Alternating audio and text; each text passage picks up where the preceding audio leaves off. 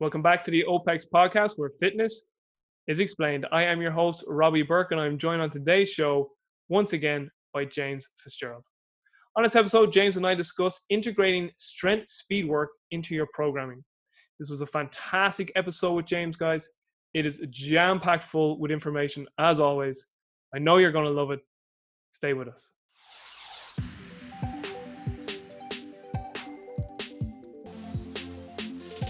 All right, Fitzy, we're recording, sir. Hey, buddy. Strength, strength, speed, and how to incorporate it into programs. You got an hour. Go. Okay, only 2% of you should ever touch it. There we go. Close it down. We're done. I love those controversial uh, little, little uh, what are they called? Uh, sound bites. Like, uh, what should people do for bodybuilding? And you just, or for, for I just gave an answer. You were like, what should people do for CrossFit? And you just go bodybuilding, and you just walk off. Out. Yeah. I think it makes right. people think about it. Uh, no, seriously, I'll give a bit little more of an intro. So, um, Yeah. yeah, the topic for today is going to be how to integrate strength speed work into uh, fitness program designs. And just so you know, I have my notes here. That's why I'm looking across here. Um, ebook came out recently, free ebook download, which will be in the show notes. As I've said to you just before we got online, I read through it, made my notes this morning, and very impressed with it. Um, Great. just the way the information was delivered and the aesthetics of the ebook is amazing. Like you'd pay for this little ebook, like it's it's immense. Yeah, that's important, right? So that the communication can get across. You got to commend our team for that. definitely definitely now actually before we get into the topic just to be polite what's what's new with you since we last spoke what's what's been going on Uh, not much, really. Um, yeah, nothing that's been really surprising or would be of uh, relevance to being excitingly new. Um, Mm. Just been um, continuing to teach the people that are currently going through OPEX CCP. Um, as an example, last week I had a call for the um, cohort group that was just finishing up um, their CCP Hmm. um, and then another call for groups that were uh, brand new to the cohort. Um, and so Jim and I did that call for people starting. Um, also had a, a call with our um, um, licensing group, um, a full team call. Had a full call on um, Monday on uh, uh, working with our licenses on discussing case studies and keeping them up to par. Had a really great case study analysis of an avatar of the 35 to 40 year old. Um, we called it the, the avatar was the lost female, Hmm. um, and it was a it was a fascinating uh, avatar case study, which we became really specific with them. But um, when, it was great. when, when was that when did you do that that was two weeks ago, maybe. was jim on that call No, no because just we did a No. podcast lately and he brought Oh. up he brought up the example of like the kind of well it wasn't quite An 35 avatar? 40 yeah an avatar Okay. of, of a high powered female who like was looking to get back some like empowerment in her life and i was just like where did he get that from? Oh no, no, uh, he wasn't. Uh, but you never know; it could have been in the discussions for all of our groups. But it just seems that a number of those uh, that that avatar is pouring into our OPEX gyms, and uh, I think it's important to wrap principles and framework around how to approach the design from a from a language from a business language Hmm. um, so we could really understand where everyone's coming from. So we talked about their history and their generation and, and their social ramifications and what they grew up in and why they're presented where they are and, and how you wrap that into understanding their why in fitness. Mm. Um, it was it was excellent, fascinating. So nothing big and new, but just uh, just keep rolling, still rolling. Just bef- just before we hop in now to the strength speed topic, um, Mhm. just for the the audience, I think it, it's because there might be one or two out there who actually do want to know how many. Do you know how many affiliates, OPEX affiliate gyms you actually have right now? Uh, 60. And I think it's 55 to 60, something like that. And I'd say by the uh, end of the year, we're looking at 80 something um, Amazing. OPEX gyms. Yeah. Yeah, hundred was the target, wasn't it? So Yeah. I think 85 or 88 is the number we're going to go after, and 100 was the target. So it's pretty sweet, good. sweet, and the majority of those in the US. I know Drew in Manchester. Yes. Yes. Um, we have uh, one in Australia now, and we have uh, numerous in Canada. Um, and um, there's a number of them now in uh, in Europe, uh, mainly in UK. Sweet, Sweet. Yeah. So but I'm one Swedish individual on board for uh, the new upcoming one. Brilliant. Brilliant. Yeah. So, uh, and again, for the audience, I'll have all that linked up if um, people want to contact OPEX about that. Yeah. Um, so, Lots of information on that one for everyone. yeah, definitely. Uh, so, Strength Speed. Um, I know you're a fan Yeah. of Eric, Cressey's Strength Speed Continuum video, which I'll Yeah. in the show notes. Yeah. But uh, yeah, let's let's get into the topic because I know it's it's a topic uh, you get questioned with an awful lot of time. First of all, there is a lot of confusion, and even myself with like the, the, the like the semantics of strength, speed, and speed Yeah. strength, and then like because some people say, oh, strength, speed, and speed strength, their velocities on a velocity based system, they're actually not biomotor abilities. They'll say starting strength, explosive strength, they're the biomotor abilities, and strength, speed, and speed strength are just ways to measure them through velocity, and then it, it gets a bit confusing. But anyway, Yeah. um, I think what would be good is defining strength speed just for this conversation anyway, even if it's not like accepted universally, it just so it gives a little more reference point for the audience. Yeah, for sure. We will. Well, we want to invest. Well, we want to put in some notes too for people to to go back and look at those uh, the different languages because I think what coaches and the I guess the public needs to recognize is that this language on the investigation of different forms of contraction have been around for a really long time. Mm, mm, It's just that people said, you know, use different terms, right? So uh, Siff drew up numerous diagrams to allow people to understand what that looked like. That's Mel Siff and Super Training, Zatsiorsky. Um, and I know that um, Kraemer's book with uh, Zatsiorsky has a really great representation of what that looks like. mhm. Obviously, Eric Cressey's YouTube video. Bryan Mann, as you know, has a fantastic velocity based version of what those contractions look like. So yeah. it's important before I embark on it to say, you know, go out there and see how people just call it something different. mhm, But it's important then because you can see what the what the differences are from one end of the spectrum to the other. So the way that I describe it is on one end of the spectrum, we're calling it absolute strength. That would be very high loads. Uh, the weight is not moved as fast, and the intensity is proposed to be the highest on that end of the spectrum. So, in classification, you can think of a deadlift as being something that sits within absolute strength. Yeah. Um, now, in, or- in order to define what strength speed is, we have to know what's just to the right and further forward than strength speed because you have to find an intricate in between. Because I think what science wants to do, especially strength coaches, is that we want to just attach percentages of load from that absolute strength to define what's inside of strength speed and that's not necessarily correct so so in absolute strength that i gave context that would be a deadlift. Uh, next is strength speed but speed strength which follows that and then into absolute speed the load per contraction starts to starts to diminish. And if you're considering that load is based upon intensity or intensity is dictated by load then the intensity lowers the further you get away from that absolute strength portion of the continuum. So what is speed strength? That would be some of the moderate or lowest loads moved at a much faster rate. And then absolute speed is the highest speed the lowest loads and moved at the fastest rate. And so then where does strength speed fi- find itself? It finds itself right in the middle of the highest load and moderate to lower loads moved very quickly.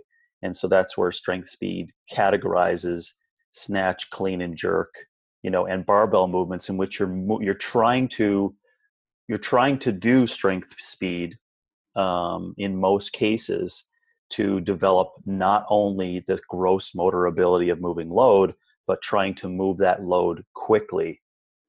Now in order to move a load quickly um, you have to have two things in place. You have to have an intent which of course as you know is a deep rabbit hole on activation but there has to be an intent but you also have to have an intent with a certain speed that goes with um, that movement and that contraction. Therefore you know just to make sense of it you can deadlift 500 pounds but it's going to be fairly hard for you to create the highest amount of intensity with 310 pounds on that same deadlift. But if you try to move the 310 really quickly and the barbell speed increases then now it's it's getting into classifications of strength speed so that's why we classify things in strength speed with the classic lifts of snatch and clean and jerk or all their derivatives there's actually some other ones that fall in there just due to fitness um, and the modalities used in fitness, like a kettlebell swing with a specific load can be put into strength speed, a thruster can be placed in there. Quasi touch and go efforts or barbell cycling activities can sometimes be placed in there depending upon the load. Um, and so, yeah, I'll stop there. Just out of interest, so and uh, just again for the audience, all that information that James spoke about is actually in the book in terms of outlaying that absolute uh, or that um yeah absolute strength of speed continuum.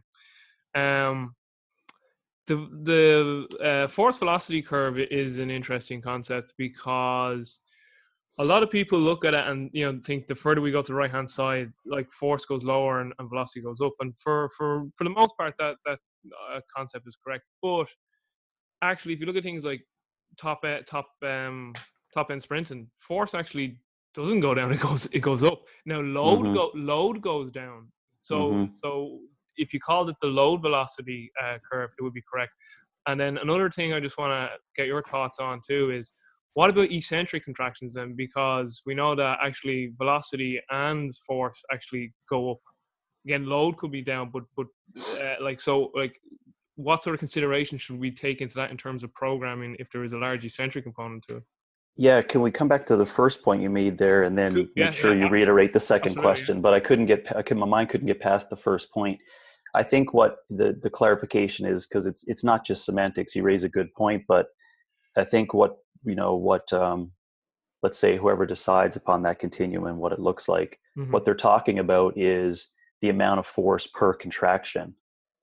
And so if you have you know i know it sounds ridiculous but it's it's like running with the heaviest load on your back and then running with less loads over time and yeah, that's yeah. what I, where i think you know your your point does make sense that force doesn't always you know correlate with changes in velocity as people start to sprint but i think you know that's where sprinting as an absolute speed piece sometimes creates some you know problems with semantics on it. Yeah. Um, but i would agree that load as i said load always can allow people to classify where things sit in there.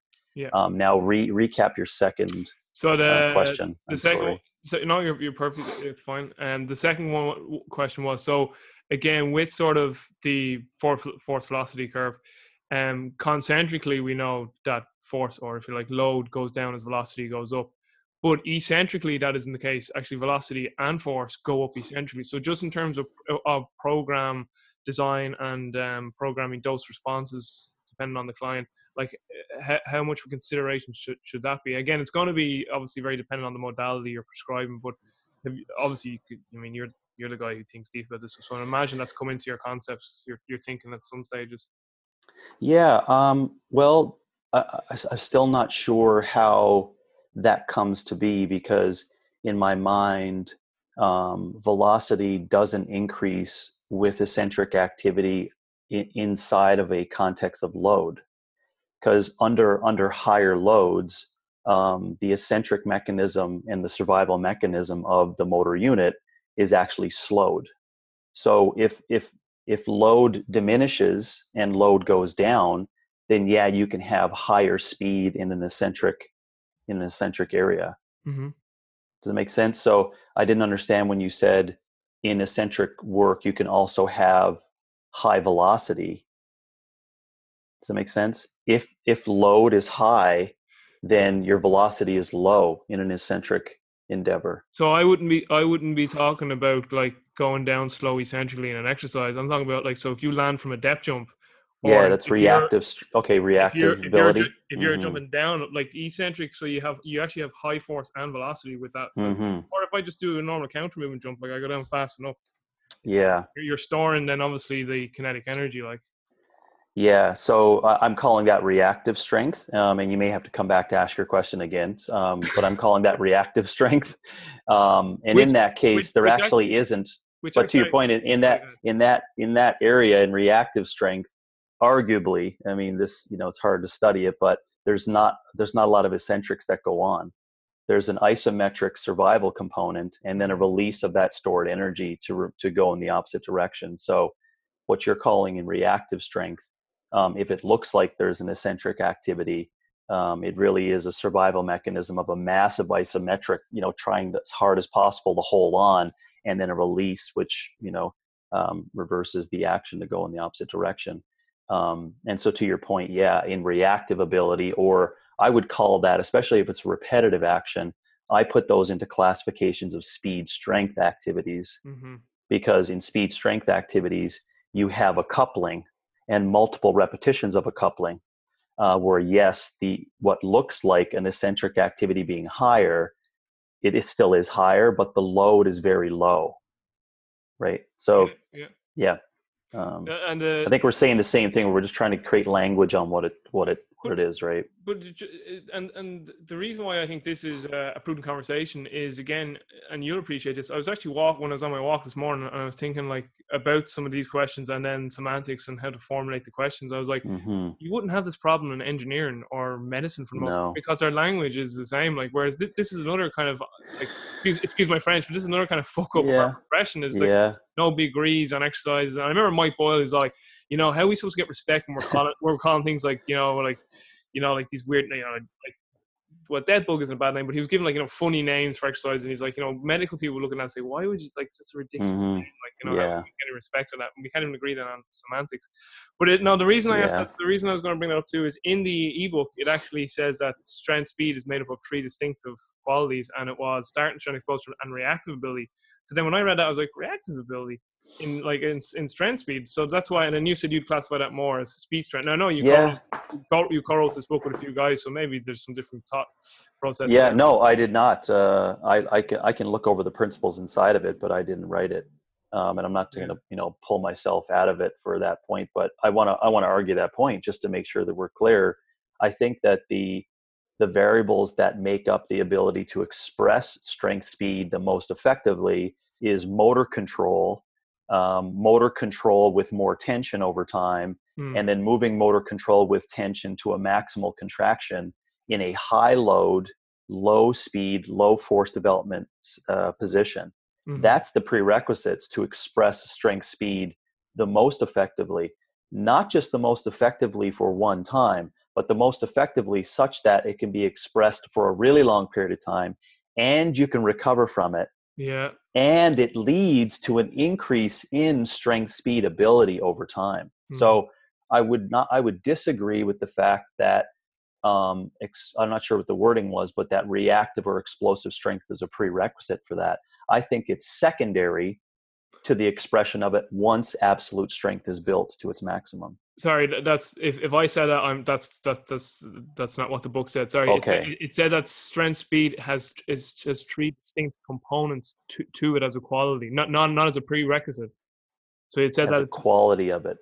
Yeah so it's saying that that strength speed is made up of starting uh, starting strength ability explosive strength ability and reactive ability. Like it says that those three things make up strength speed.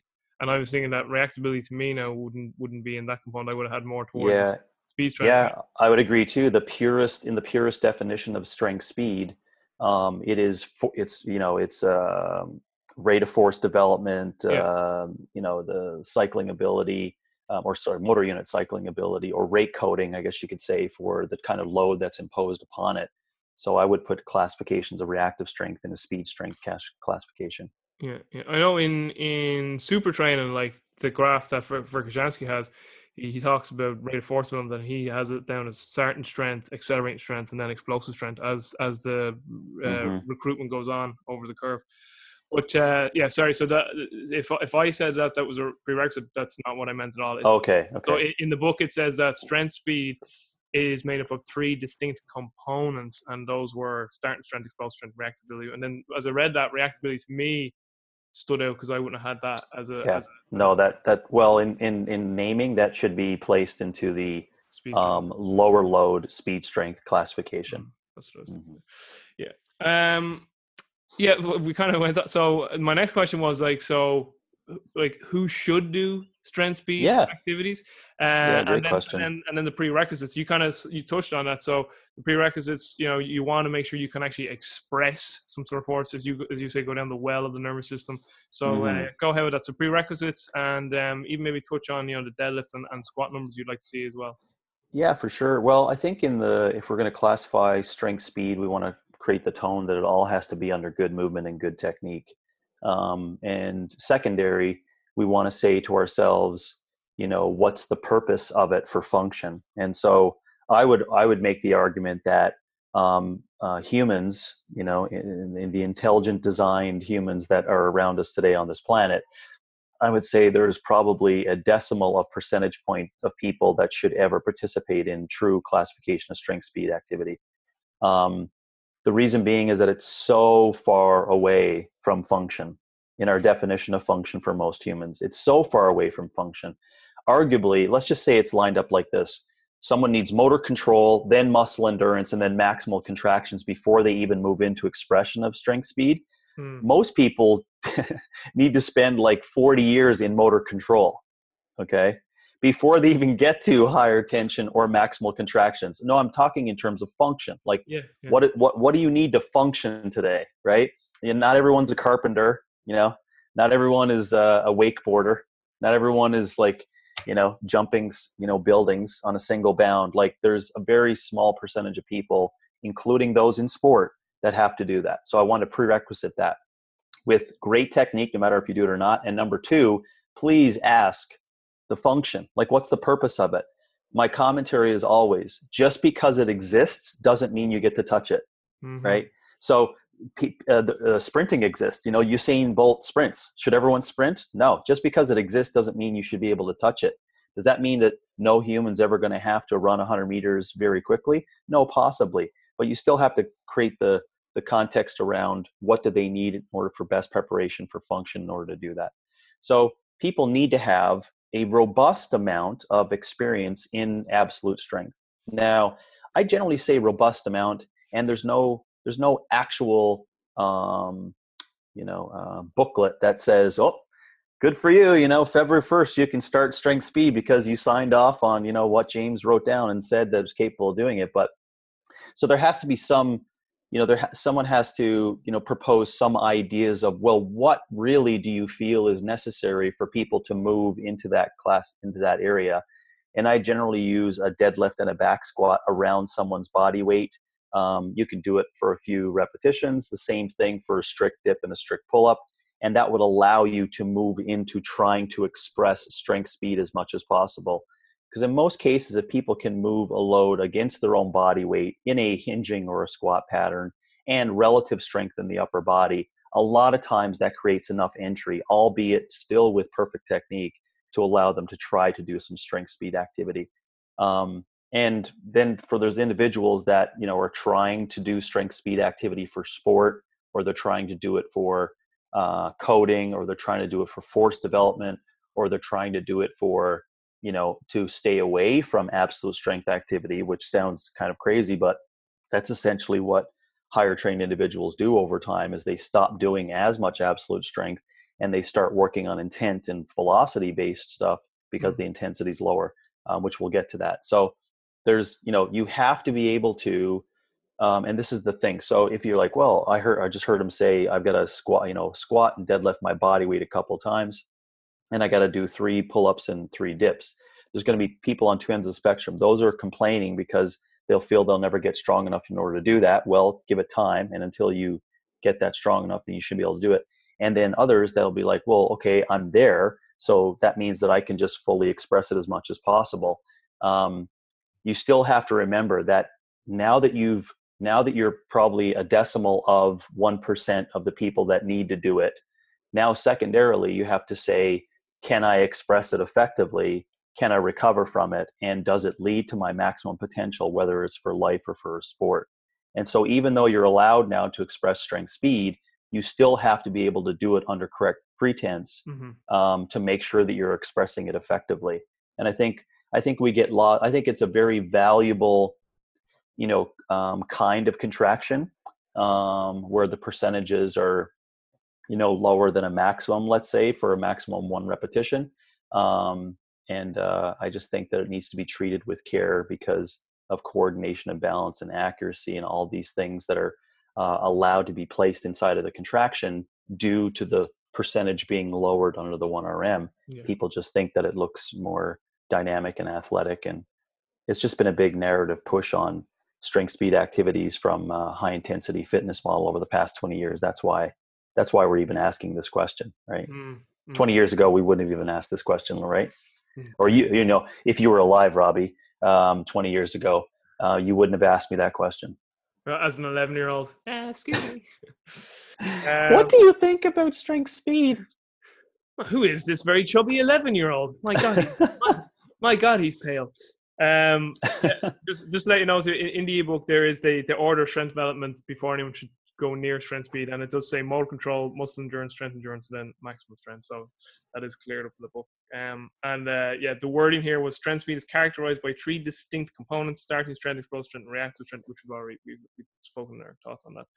Um, just a, a digression. Like, I want to remember this question because uh, it's it's not completely off topic, but you you know you often speak about like you know uh, what what is the person's goals and their functions you know, so for instance, you're like you're sitting on a desk all day, like you don't need to be doing Olympic lifts and all that because it's not doing anything to enhance your ability to sit at a desk all day. But just one question I have on that, like with the elderly and rates of falls, like would rate mm-hmm. of force development and like you know, if you like low level of reactive ability type training, would that filter into your training for that population? Uh, no, because uh, absolute strength and motor control activity will take care of proprioceptive issues as well as increase immune system strength and tendon, um, you know, all the shit that's happening around the tendons and the joints and head to toe that can be taken care of through uh, absolute strength and motor control activities. Okay, okay, because I because I do like I know there's there's coaches that still do some form well, alongside strength. They still develop strength. You know, they'll still do some power. Yeah, and my my my my argument on that. Uh, I've worked with an elderly population in Calgary at the YMCA. I was very lucky to be able to do that. Actually, I have some funny stories around it, but um, I don't think we'll ever find some research that would show like a true long-term definition of a difference. So if you did, let's say, you know, three years of reactive ability activities or reactive strength activities and then you did three years over here with a you know how you know how hard that's going to be to create a study to do yeah, that. I know um, so i always err on the side of you know what makes sense for multiple things. So i i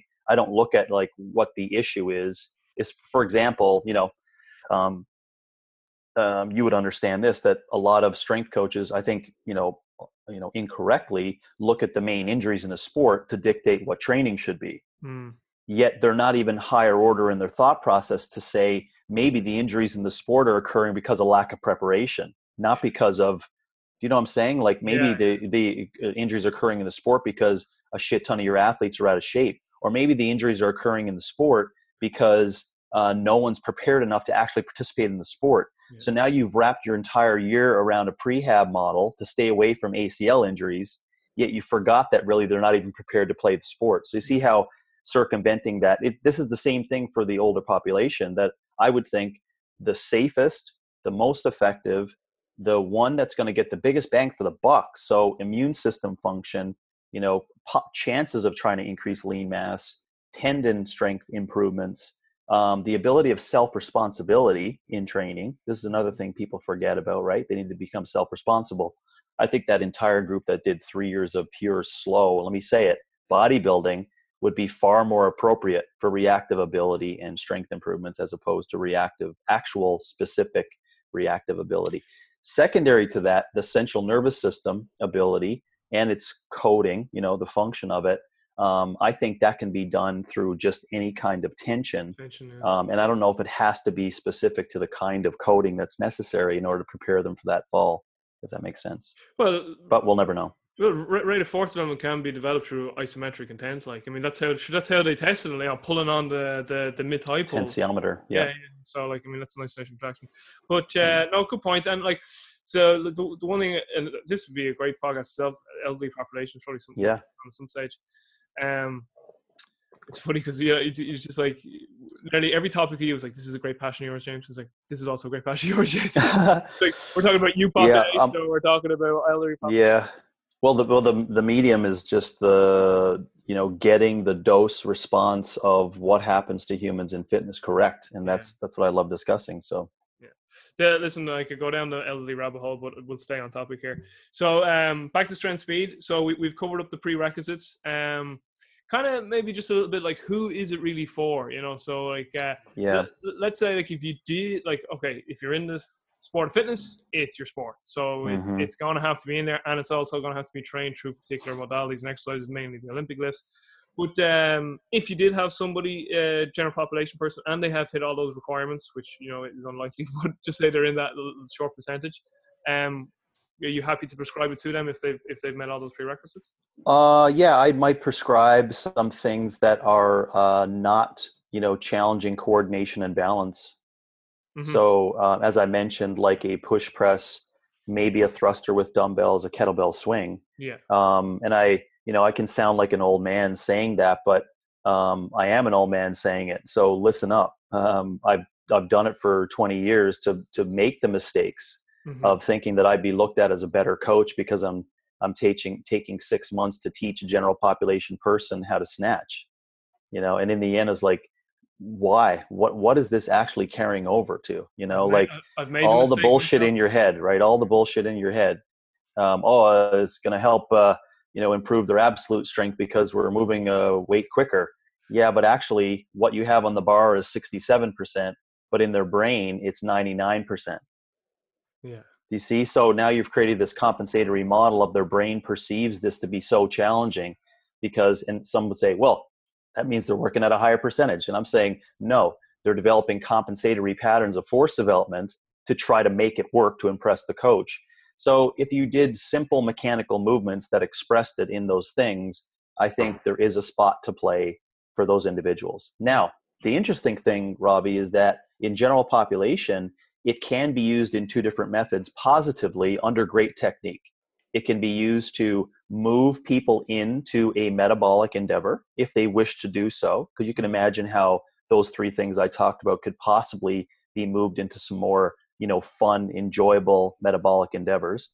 And then secondly, it takes this person away from absolute strength training for the presumed higher increase in the central nervous system activation now. Mm. So as people get older, like you know, you don't lift more intensely and maximal strength more often. Nope. You do it less often. So what's going to fill the gap? Hmm. It's going to be lower loads under higher speeds. But you can't have high loads and high speed, which is strength speed for the more advanced person, even if they're general population. So I think that it, uh, back to your point of question, question on it, um, if you're going to compete in uh, weightlifting um, as a sport, then you have to do it. Um, and uh, I'll, I'll go really black and white here. And, and unless you're until you're 25 years of age and you have, have expressed absolute strength to its maximum, you're going to have a super hard time explaining to me until I'm blue in the face why anyone else needs to do strength speed activity, even to carry over to sport development. So if your argument is, well, we got 19 year old soccer players and, you know, we saw this research of uh, rate of force development and increase in speed. And I will argue, you know, side note with you for hours as to how only absolute strength training and the sport itself could help take care of decreased injuries, proprioceptive activity. You know where I'm going. And at 25 years of age, when they have maximally, and the reason why I say 25 is because everyone thinks, oh, somewhere around 16 a human is like fully developed. no, now now it's like humans are not even developed till like 30s, right? With mm-hmm. neuroplasticity increases that we're finding out. So prefrontal cortex and, and central nervous system, I'm using as like what's the when are those maximized? And it's well known it's between 18 to 25 years of age. So I'm going on the far end of the continuum. So until you're 25, unless I said you were going to be competing worldwide in snatch and clean and jerk, I see no no business for it. Right now, there's a lot of arguments to that um, and i used to be in multiple different areas a lot of arguments to it a lot of people would say the, the weightlifters would especially say the strength coaches that are huge on weightlifting would say uh, well it's just because you don't know how to teach the snatch and clean and jerk and so they hold this like tool in their pocket as if they're like magicians on what the snatch and clean and jerk is given. And then you it doesn't. it doesn't just. and it's fucking brutal anyway. Oh uh, yeah, yeah. That's a secondary point. But you, you, you see, my point is that there's multiple ways with a deadlift, for example, or a trap bar to change load and intent and still get force development, right? So, but what complicates things is when people think that snatch and clean and jerk needs to be implemented because of all the white paper evidence and all the brutish testosterone bravado based, you know, shaming on coaches that they need to do it. Yet people are doing it with shit form and ironically not getting any force development. So all the coaches that you know are actually making success. You know what they're doing? Trap bar deadlift, bench press, and some great parallel squatting, right? And then they're making sure it's safe and they're not causing any problems. And guess what? Athletes are not getting injured. You know, they're able to develop force, et cetera, et cetera. And those that are pushing way over into the strength speed continuum are causing some problems. So it has to be under the context of great form. It has to be for function. So if you're not a weightlifter, I'd say 25 years of age up higher, it's okay. An area that's squeaking in there now would be a fitness athlete because if you want to compete at 17 at the highest level in the sport, you need to be good at weightlifting. So mm-hmm. now we're classifying weightlifting and all the various derivatives of snatch and clean and jerk inside of that sport as well, which is probably another call because that's a sad state of affairs that we're in where we have underdeveloped humans trying to express things that they should not be trying to express and it's done for commercial interest and just like the uh, ncaa you know your kid is going to be a champion same kind of pressures that they're placing within parents inside of facilities now in micro gyms to make that happen. So it's community soccer all over again inside of uh, functional fitness gyms. Oh lord.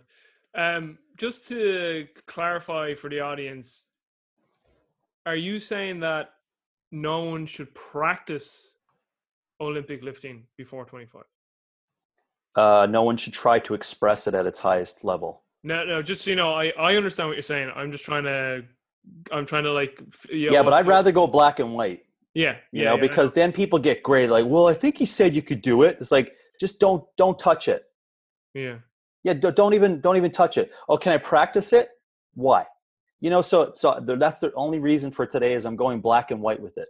Okay. Have I done a lot of it with people before 25? You bet your bottom dollar but i would just you know try to make people think really hard. And if if the reason why you're doing it is because it exists that's a bullshit answer. Mm-hmm. if the reason why you're doing it because you want people to learn skills that's a bullshit answer and a lack of alignment in what they're doing in fitness. If the reason why you're doing is you don't have enough tools in your trunk get more experienced. Watch youtube.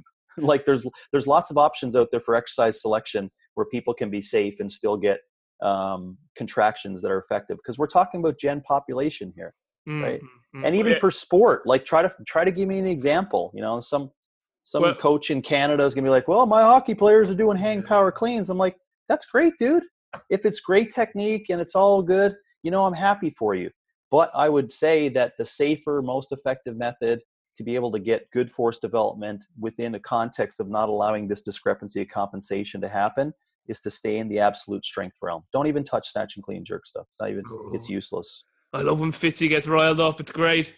But uh, just a, a, few little continuations of that. Just going off your point there about the hypothetical coach with his hockey players. Like people say, like, oh, well, my guys Olympic lift we're explosive. It's like, yes, but they also lift. They do plyos. they do med balls. They do hyper- they do hypertrophy work. Which makes the continuum perfect, right? But you know what I mean? You can't like you got so many other variables going on. You can't say what well, it's I know. So what helps it? No, but another question then to you is okay let's let's remove strength speed and replace it with speed because again biologically we're not we're not we're not like going to get to maximum physical potential till we're like mid 20s maybe even uh, later 20s but mm-hmm. obviously sprinting nearly every single sport is sprinting dot dot dot like mm-hmm. dot, dot, dot being your sport skill.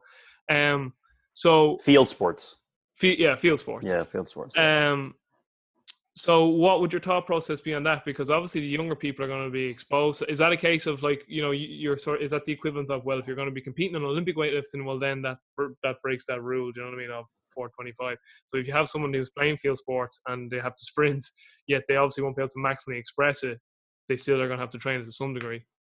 Uh, I would disagree. Um, the reason why I would disagree is that we're assuming then that someone at 26 years of age is all of a sudden next week starting a field sport but that's not the case. The kid has been doing sprinting since he's been nine. Yeah, yeah. So is it okay for the kid to sprint since he's nine? Is what I'm trying to say. Yeah. He has been because he's been in the sport since he's been nine. But would you sprint someone then if they weren't? No. Yeah. No, what, if they're not doing a sport, then why am I sprinting them? Yeah. No. No. I was just wondering. Yeah. Yeah. yeah. No, just wondering. It'd be the same. You, you, said you said field sport, so I'm assuming you're talking about uh, training for a field sport. Yeah. It, uh, sorry, they, so, they should not sprint. Why? Because they're sprinting inside their sport. The so sport itself and the sport practice, since they've been nine, they've developed that entire end of the continuum all by itself to almost probably its maximum. Now, the only way that continuum is going to continue to improve is not by training absolute speed. It's by training the opposite end of the continuum. Oh yeah, we're we're we're gone. Like, which is absolute strength. Yeah, yeah, no, no, we're we're right. Like uh, we just got conf- usually okay. in our conversations things get confused there. No, so uh, it's the what, distance. There's a there's a whole bunch of water between us. Damn you, world! But uh no, so like, sorry, what what I mean there is like, so like if if I if I'm a young kid, like if I'm a young Olympic weightlifter, like let's say that's going to be my sport, I'm obviously going to train the Olympics from a young age. Yeah, true. So, but if I play a sport where sprinting is uh, like a field-based sport, like I play hurling yeah. since I was there, I'm going to have to to sprint. So what I'm saying is like, yeah. you would you you train sprinting with that individual because it's part of their sport, even though like they still can't like a nine year old when they when they start the sport. Yeah, possibly. Yeah, possibly when you try to figure out again another topic another time uh, their basic motor skills yeah. where they sit in physiological development et cetera et cetera but that dictates if you're going to give them sprinting or not yeah. but i think where, where you're not being clear is you said a young athlete like what do we mean an eight year old or a 21 year old because the 21 year old if they've been playing the sport since they've been 10 mm. they don't need to do sprinting again it's just is just as an uncomfortable as conversation as strength speed. Just because it exists doesn't mean you need to express it especially if you're doing it all the time. If anything what they need to be doing is the other end of the continuum motor control and great muscle endurance into maximal contractions to allow them to do that sprint repeatability not at a higher level but to recover faster between each sprinting effort yeah, you see this. So sprinting won't sprinting won't make them better at that. Mm. The yeah, so should be clarified there on biological age versus training age is really what we should have yes. clarified there. Yes. But yeah, no, you can see that with basketball players who have fantastic reactive ability, but they don't have the absolute strength to support it. Yeah. And they get injured. So what they should be and and and you know, and we we joke, right? Or well, we joke, but people are uh you know, especially the young coach, because I remember being in that seat, you'd see like what a professional athlete is doing in the off season you know, and as a young strength coach, you're like, that's tiddlywinks, you know, like that's bullshit. Like he should be doing CrossFit, you know, and like uh, power snatches, you know, and box jump rebounds, and you know, because all you're thinking is like, what's in the sport and what do they need to do? But do you know why they're doing bands and lying on the ground and doing floor work and dancing and capoeira and Ido Portal stuff? Is because it's all tendon work, motor control, you know muscle activation and what's considered still absolute strength activity mm. right? Which allows them to express what they do on the court most effectively. So yeah. i find it ironic that you know people hate on that yet really you know why should they be doing what the sport looks like? And besides fact like you know anyone who's really interested in basketball um, it's not like they take an off season. I mean these guys are playing ball a couple of hours a day every day yeah, the the one right thing shooting drills, whatever you know. The the one thing I will say in the sprinting thing though is just like technically, like most field place athletes have horrendous run technique. So from a motor control or technical aspect, it's still very important to train that that that end of it because you can still improve technically, mechanically. Yeah, yeah. Um, I mean, sure, world class athletes. I, I think I don't have. I mean, I've worked with I've worked with field sport athletes, but I'm not going to say that like I'm on that. Uh, on that job all the time, but I'll just offer maybe a new insight into it that I think a lot of um, non contact injuries occur because incorrect lifestyle, improper conditioning protocols in the training, um, and the incorrect management of the strength training. Yeah. I don't think it's due to specificity of reaction and speed, agility, quickness, and sprint activities. But I don't think the body's ready for that stuff. What stuff? Like the speed and the agility. I don't think it's robust enough to handle but, that. But that's what you just said. Is you know, it, you you you said that you think it's appropriate for training uh, for that specific population, and I would argue that you could pull that specific training out, technical abilities of it, and I think the technique would improve if you have better proprioception, which comes from a better base of the CNS and freshness. That's if that's a limiting factor because if you were looking at sprinting, so t- like the, the, the sort of the way that well the, way I know that like say I know Stu would talk about it, Stu McMillan ALTIS, and then also Nick Winkelman, if they were looking at like just say pure linear speed, we'll just say just for this example, and something just wasn't right, they would break it down into is it a mo is it well Nick uses the words is it uh, position, pattern, or power, which basically means position is is it a mobility or stability issue, or what Stu would say is is it mechanical? Like, is there an actual mechanical like deficiency that they can't get into the angles or positions that I want? So, like, is it an ankle issue or hip issue or T spine? They actually can't hit that angle of of propulsion that I want to. If they do have that, if they have cleared that out, you do know that they have those requisite joint motions and all that. Is it a technical issue then? Like, do they, do they not just understand what, what like the angles to hit? And also if they can't get into those so if it isn't mechanical and it isn't technical then is it just purely down they don't have the physical capacities which is you know, kind of to your point in that like if they just got stronger more powerful then they could express a better technical model. So that, that's the way they would look at it through those three windows yeah. Yeah for sure but i think that you know you don't fix both of those by sprinting. This is the, this is our point like if it's technical or mechanical that's not fixed in a sprint tech you know setting. He doesn't you know I'm just to make humorous of it. Well, you don't it, make them run up and down the field all the time. Go thoracic it, extension, thoracic yeah. extension. You know what I mean? Like it's fixed in a absolute strength or probably a proprioceptive environment. But if you if, sense? yeah, if, if you have if if it isn't mechanical and it isn't a strength or a physical capacity issue, well then it is technical. Then it is actually technique need to work on. But if it yeah, if but it's technique in a in a in a non sprint setting. Mm, no, does that make sense? I don't. I don't think I would agree with that. Okay, well, give me the example you had said of uh, you know thoracic extension or ankle positioning. But like, if um, you, so if if you have the mobility and stability, if you have if it isn't mechanical, so like just your your body can actually get into the position that we're asking it to get into, and you do have you do have the motor control and absolute strength capabilities because we know that from your weight room numbers or from your general strength numbers. Yep then it's a technical issue. Like you're you just you're not you're not technically executing your skill correctly. But if you don't have those for pre- an elite sprinter, yep. If you don't have elite the, sprinter, if you don't have the prerequisites of if there is a mechanical issue, well then we're putting a car before the horse. And then if you don't have the capacities to support a, te- a technical model, you're also putting a car before the horse. It's yep. like it's like telling a ten year old to get into a forty five degree lean and accelerate. He's like he's ten, he doesn't have the strength to do that. So he's he's not going to hit a forty five degree lean and acceleration. So you'd be banging your head against what whereas so that's going to your point. If you just like well, natural biology would just even mm-hmm. he'll sprint better when he's 12 and 14 15 because he's getting stronger as he goes along. But that's because he just doesn't have the strength to get into those angles and express it. Yeah yeah there's a lot so uh, another time because uh, we there's a lot to dig up there. I got a lot more questions for you uh, based upon that that i think you know we're lear- we're you know we just we just haven't unfolded but i got a, i got a lot of questions. Maybe i need to get inside of those models and see what's being taught in it because in my head unless you're taught it's in my head it looks just like the ironically the conversation on strength speed is that why are you working on those motor abilities if number one they can't express it and number two it's not even necessary? So if we're talking about an elite sprinter that's in diamond league and is going to needs contracts yeah i guess that makes sense i.e like our conversation on snatch and clean and jerk for strength speed activity. But if we're talking about field sports and these we know these people need to understand how to move in a chaotic environment and be the most resilient as possible.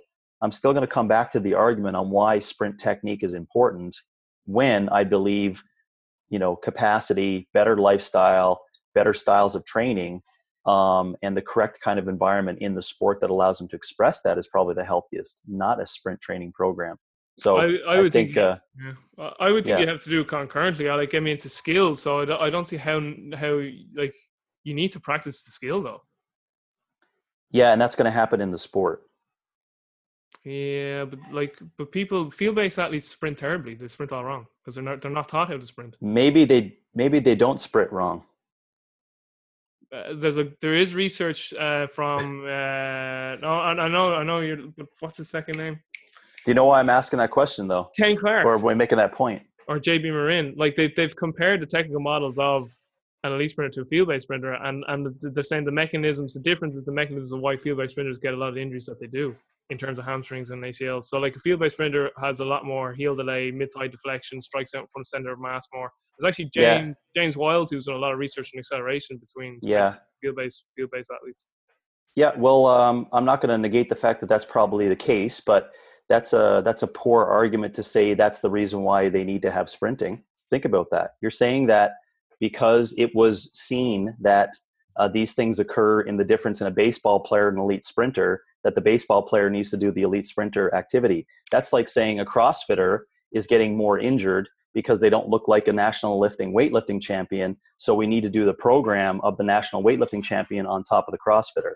That doesn't make any sense No, yeah, I think you're stretching with your argument there a little bit. no like, no i'm not i'm using the baseball player field sport Yeah, right baseball player and i'm using Andre De Grasse yeah, okay so an elite sprinter yeah. technical ability let's call it let's call it the 100% so he gets the 100% score although he doesn't but let's say he gets the 100% score in technical ability right? I gotta agree. I know so, what you're going. so the argument the argument is saying that because this is what it looks like over here ground contact time you know angles etc in a lab and all the biomechanics that that means the baseball player when they get injured is because they don't look like Andre De Grasse is that the argument no, no. okay argu- well then The the arg- the argument is that so the argument or the, the point is that the field based player's technical model could be better. It could be more like De Grasse. It's not saying it should be like De Grasse. There, there is a technical model to work towards, but the the field based player is still going to have his own individual bandwidth of movement. But but your comment was that the research showed that the argument was because they don't look like Andre De Grasse, that's why they're getting injured. as in the technical model, like so the technical model of a field. Well, then why even have it if it's not the answer to what causes the injury? Otherwise, you should throw in lack of water. yeah, like well, to me, if sprinting is part of your sport, you have to practice it. And I'm saying that it depends upon the biological age. If you're a nine year old, you're practicing it, yes, maybe right from the get go, because it's a biomotor skill. When you're 25, I don't think you need to because it's being expressed in the sport. And by training it, even under its technical pretense, it can be done within the sport and not as a specific skill, where absolute strength training by itself would help you express that most effectively and recover faster than if you actually did sprint training with that person whose scores 85% on a technical ability. And Yeah, I think that injuries are a really poor way to dictate what people should be doing for that sport in training. Because as you know, 90% of most athletes have shit lifestyles and don't eat correctly and don't have a good training program. Hmm. But one thing I will say about the nine-year-old is that even if you, even if you sprint from nine-year-old till twenty-five, and you've never been taught, like your technical model is not going to be good if you're a field-based player. I'm going to disagree with you. Okay, you can disagree. So, but like uh, with Yeah. Olympic, Olympic weightlifters, they're taught to Olympic lift correctly from a young age. That's why they have nice technical models. But field-based players are not. There's no one in field-based sport that teaches people how to run right. And that's a bad argument because weightlifting, incre- there's load and coordination. So as the load goes up, the more technically you're off, it has to get fixed. And it gets fixed at a lower age because you will not progress naturally. So you'll just stagnate. Hmm. In field sport sprinting, it's an open chain environment, open open environment. That means that you need to respond to chaos, right? So as you get older, load doesn't increase, right? That's the difference in weightlifting and improving it up and being technically inefficient for eight years. It never happens. It never happens. It happens with the kid who's following some YouTube champ for eight years online, but it never happens in weightlifting because as load goes up, a quarter inch means the barbell falls on your head. So you quickly learn, right? So you have to create changes in positions in order to make you really good at it. Otherwise, you'll just stagnate, never past 100 pounds uh, once you're 14 years of age. But in most cases, it doesn't occur. It, which is another conversation, though, too, because it's a, you know I see a shitload of uh, coaches promoting a 14 year old who just started to increase their body weight, and now they're like 14 year old champion in weightlifting, but it's under the, the tense, um, under poor technique. And anyways, it's a whole other conversation. I know it's interesting, so interesting. I love it. Yeah. Um, I don't know how much time you have left. We're on the hour. Uh, we, we'll, we'll Whatever. Wrap up, yeah, we'll wrap up on this here. I So got all the time in the world for this. go, go, going back to uh, the strength speed here, just want to touch in here. It has different ways to incorporate it. Then, so if we're saying that this is an individual who is in the sport of fitness, um, the different categories here is technique work with pulls. Then it works into technique with moderate and intense complexes. Submaximal volume building, battery test work. I'll, I'll re-mention these as we go along. Uh, touch and go barbell, barbell cycling, and finally then integrated barbell work with aerobic mix work where it gets into like map seven work and stuff like that and the integration of it. So I don't, if you want to maybe touch on each one of those. So the first one was like it's kind of like you know about technique work and pull variations. And again, now we're at we're at a position in our conversation of this is a person that deserves to be here or it's part of their sport and they also deserve to be there as well. Mm-hmm.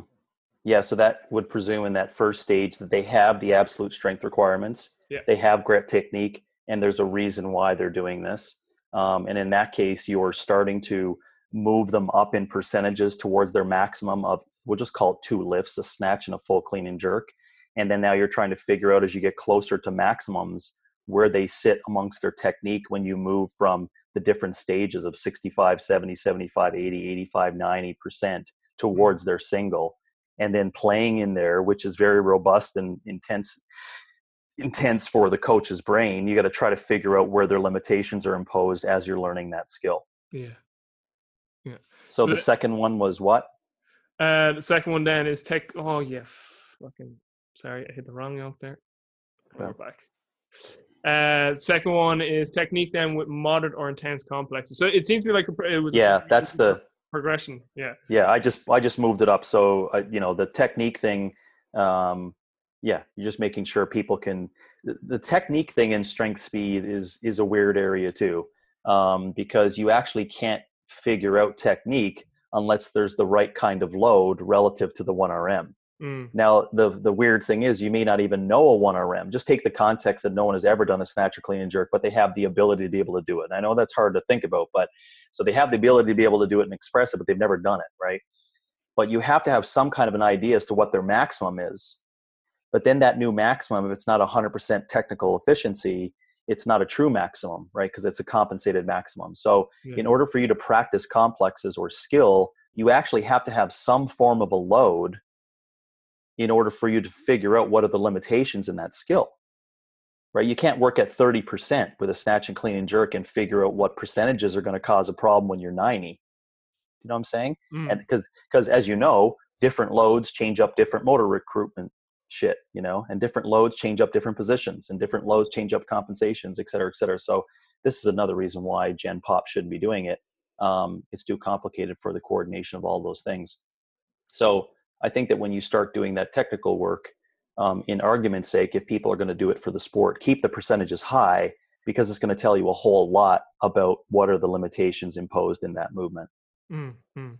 And then Yeah. starting to build volume then into it. So in the book here, it talks that about you know every minute on a minute format is a nice way to start building some volume, introducing maybe some fatigue then to the skill acquisition of the lifts. So um, and I I think is it in this one? Yeah, it gives it, it's saying that you know in mixed modal based sports, you know you're seeing upwards of forty to sixty plus reps. You know usually within some sort of work pieces. So um, yeah, maybe we just want to touch on sub maximum volume and, and you know, Yeah, because I because I think once you go beyond technical work and you're doing percentages, and let's just say it's complex work now, mm, um, you are starting to move now towards speed strength activity, because I place barbell cycling in the context of it being used in the sport of fitness as speed strength activity. yeah. I don't qualify it as strength speed. mhm, So, and then if you're in grid, you know, because people just think, oh, you know, I heard I heard you say that sprinting is absolute speed. Well, in fitness, speed under the context of absolute speed is when you're moving a barbell as fast as possible. Do you see that? mhm, It's not context to load. So, for example, at the regional, there was a snatch and burpee workout, right? Which people remember who did it was horrible, but it was a really fast paced, you know, I think it was 175 male, 125 female snatch, and then burpee over barbell. And, it, you know, you had to do Yeah. more and more and more over time. Um, that's absolute speed for our sport. You see that because it has to be done as fast as possible. So then the practice of um, barbell cycling is speed strength. A, a triple or a complex in weightlifting is strength speed, and a sumo deadlift under high effort is absolute strength. So do you see how you know we we it's you know in a different sport the strength continuum changes. So I think where it's yeah, and I think where it's a little wrong there is to say that barbell cycling and capacity work is strength speed activity. It's not because it's really a barbell moved for different reasons the further you go to that right.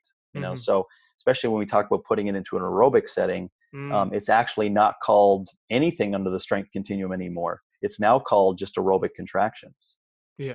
So we can't even classify it as strength speed. You sure you can call it a hang power snatch times 10 in six rounds, but it's actually not a snatch. Yeah. right? It's it's a it's move a barbell from your hips to your shoulders uh, multiple times and keep it sustainable. That's what it should be called. Yeah. Does that makes sense? Writing that on a pro. What the? F- yeah, I mean, we, we can come up with whatever you want, but you know, we should come up with barbell names, you know, from a hang to an overhead position when it's in an aerobic environment, because then the public would get more recognition of it not being called the snatch.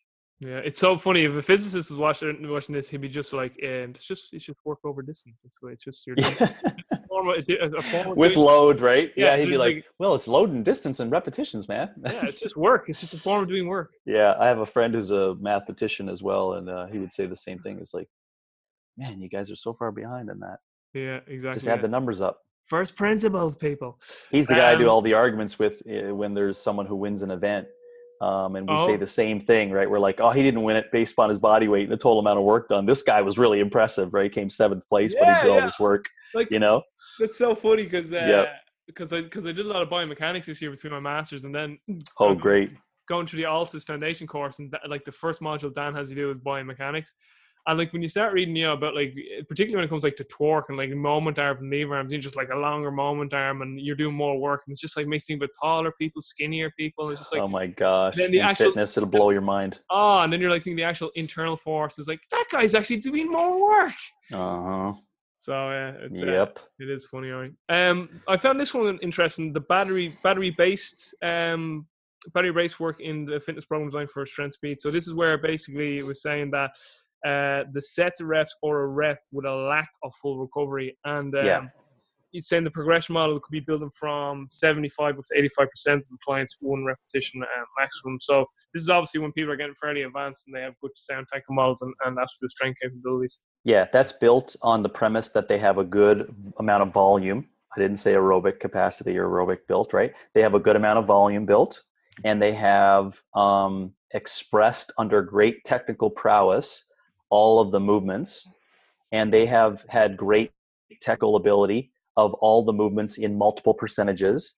Then now what you do, we call it battery. Um, and the reason why we, we call it that is that it really comes from the context that you would know in your physiology around phosphate recovery Yep. and the ability for you know so i call it just the charge of a battery so if your charge goes back up a lot faster than another person why does that go back up faster than another person? It's largely due to your genetic predisposition the intent of the activity your mitochondrial ability and your what we call aerobic potential right? Mhm, so mhm. the aerobic potential has to be great before you want to practice this battery style which is basically in essence for different strength coaches listening it's density work. It's like saying do a double at this percentage rest as much as necessary to come back and do that double that looks really good and then over time i'm just going to shorten the rest period between those doubles. That's that's battery work.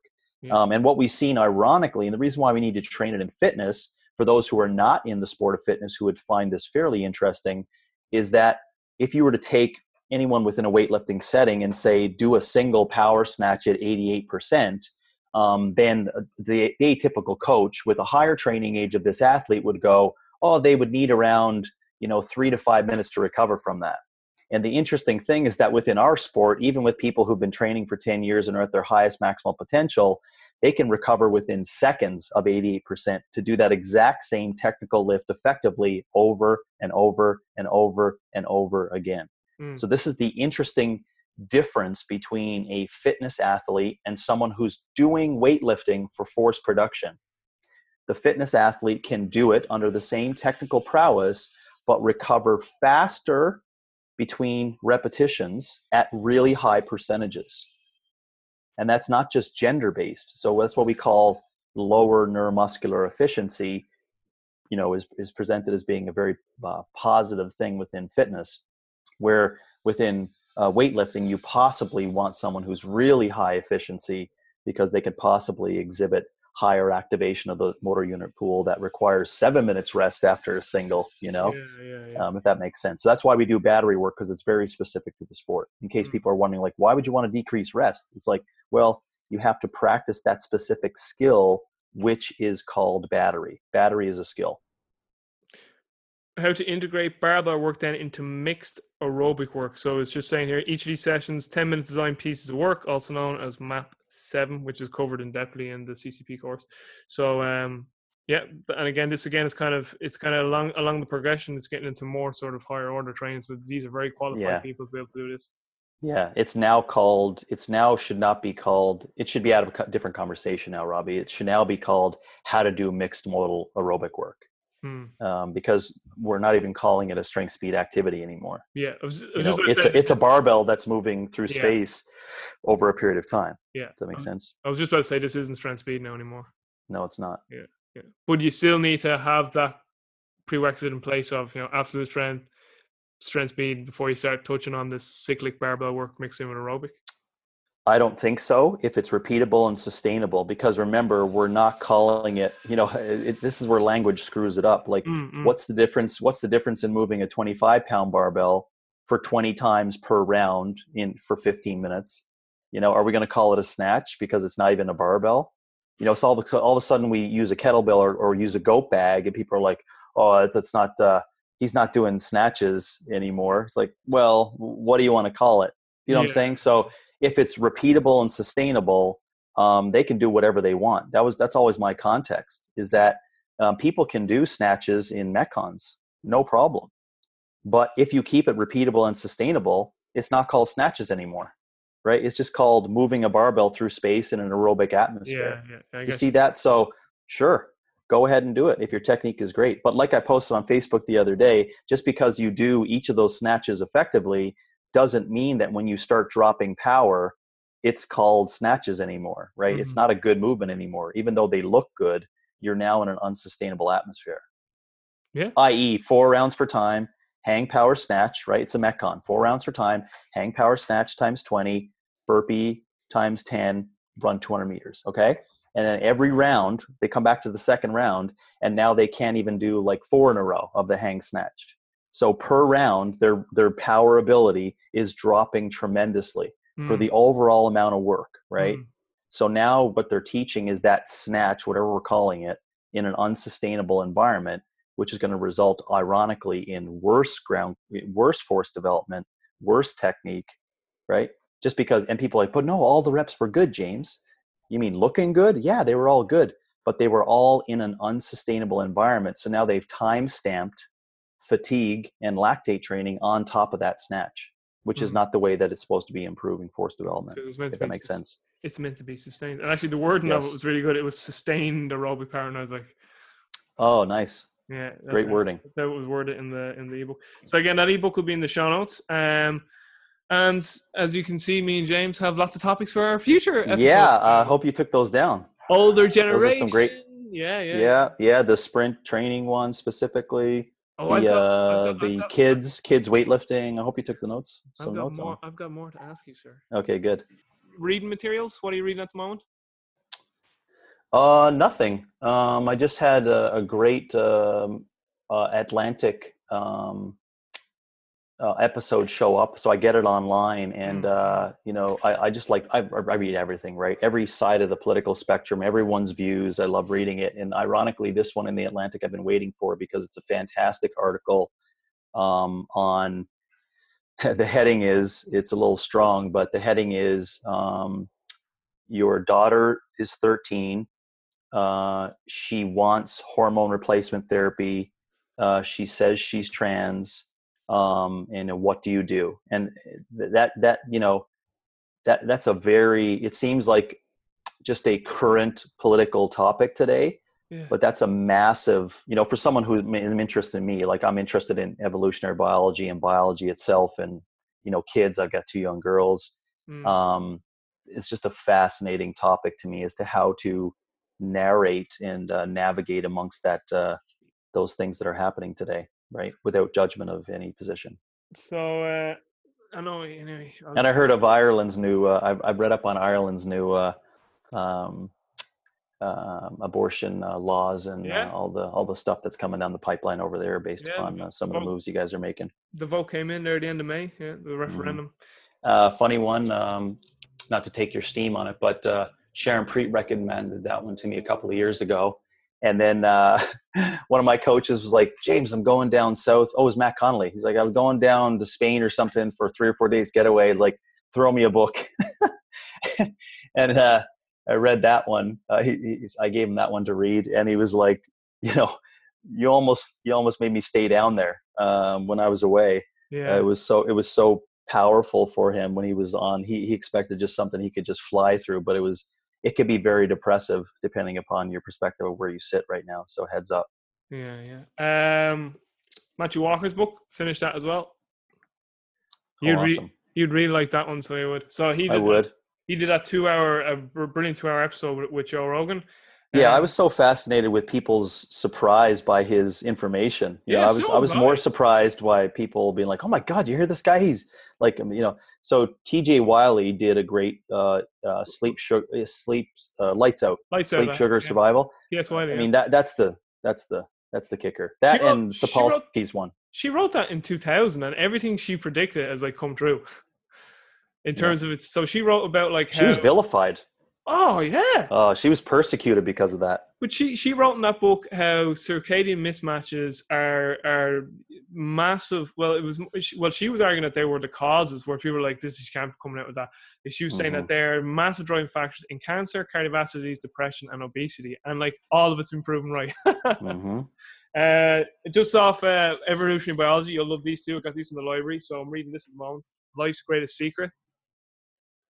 So the race, to, the, the race to crack the genetic code. It's actually Oh, quite I like interesting. that. I like the title of that. Um, this one's even better though. This was uh, one of Jack Kruse's recommendations. Nick Lane, the vital question: How life, how life, was it the why is life the way it is? So he goes through like he's he's all like we we know like how that a lot of how but we don't know why why is it that way like we, we make good predictions of how life came to be we've no idea why it is that way so it's Mm. really it's super interesting right So it's probably like Sapiens, because he's had a good, uh, uh, I guess, an overarching idea of why things came to be.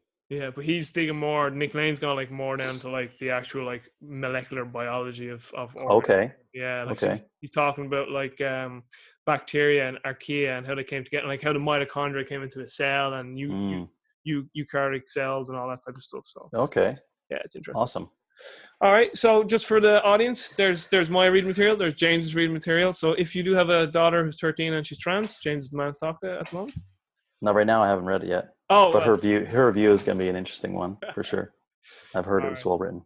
So from myself, Robbie Burke, and from James Fitzgerald, and the topic of strength speed, and we'll have lots more topics coming in the future as well on many other areas. Uh, that's it from me. James, anything to say to the listeners? No, thanks, thanks, Robbie, for your questions. It was great. Yeah, it's a great conversation. All right, guys, see you later. Peace.